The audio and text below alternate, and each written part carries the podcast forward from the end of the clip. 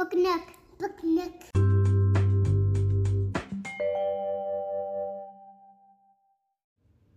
Hi, this is Adriana, And Mommy. and today we are reading Yaffa and Fatima. In a beautiful land called the Land of Milk and Honey, there lived two neighbors. One was named Yaffa, and the other was named Fatima. Yaffa and Fatima each owned a beautiful date grove.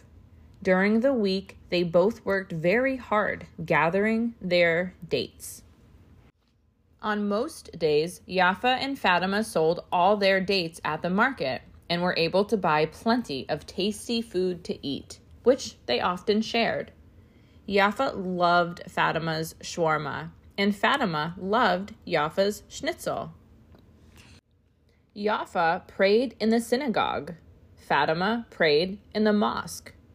They both loved God, and they both loved to follow God's way. Yaffa would read from her Siddur in the morning. Fatima would read from her Quran in the morning. Yaffa fasted on Yom Kippur. Fatima fasted during Ramadan. Fatima celebrated Eid. Yaffa celebrated Passover. When Yaffa saw Fatima, she would wave and call Shalom, peace. When Fatima saw Yaffa, she would wave and call Salaam, peace. One year there was very little rain.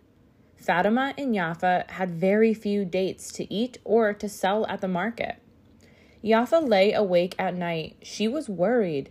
Maybe Fatima is hungry, thought Yaffa.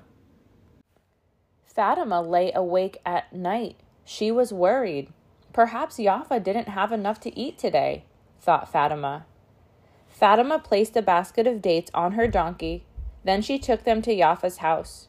She poured the dates into a basket on Yaffa's porch. Meanwhile, Yaffa collected a basket of dates, placed it on her donkey, and carried it to Fatima's house. She poured the dates into a basket on Fatima's porch. The two neighbors quietly made their way back home, feeling happy. In the morning, when Yaffa walked onto her porch, to her great surprise, she saw her basket full of dates. Goodness! I have so many dates. I will take more to Fatima tonight.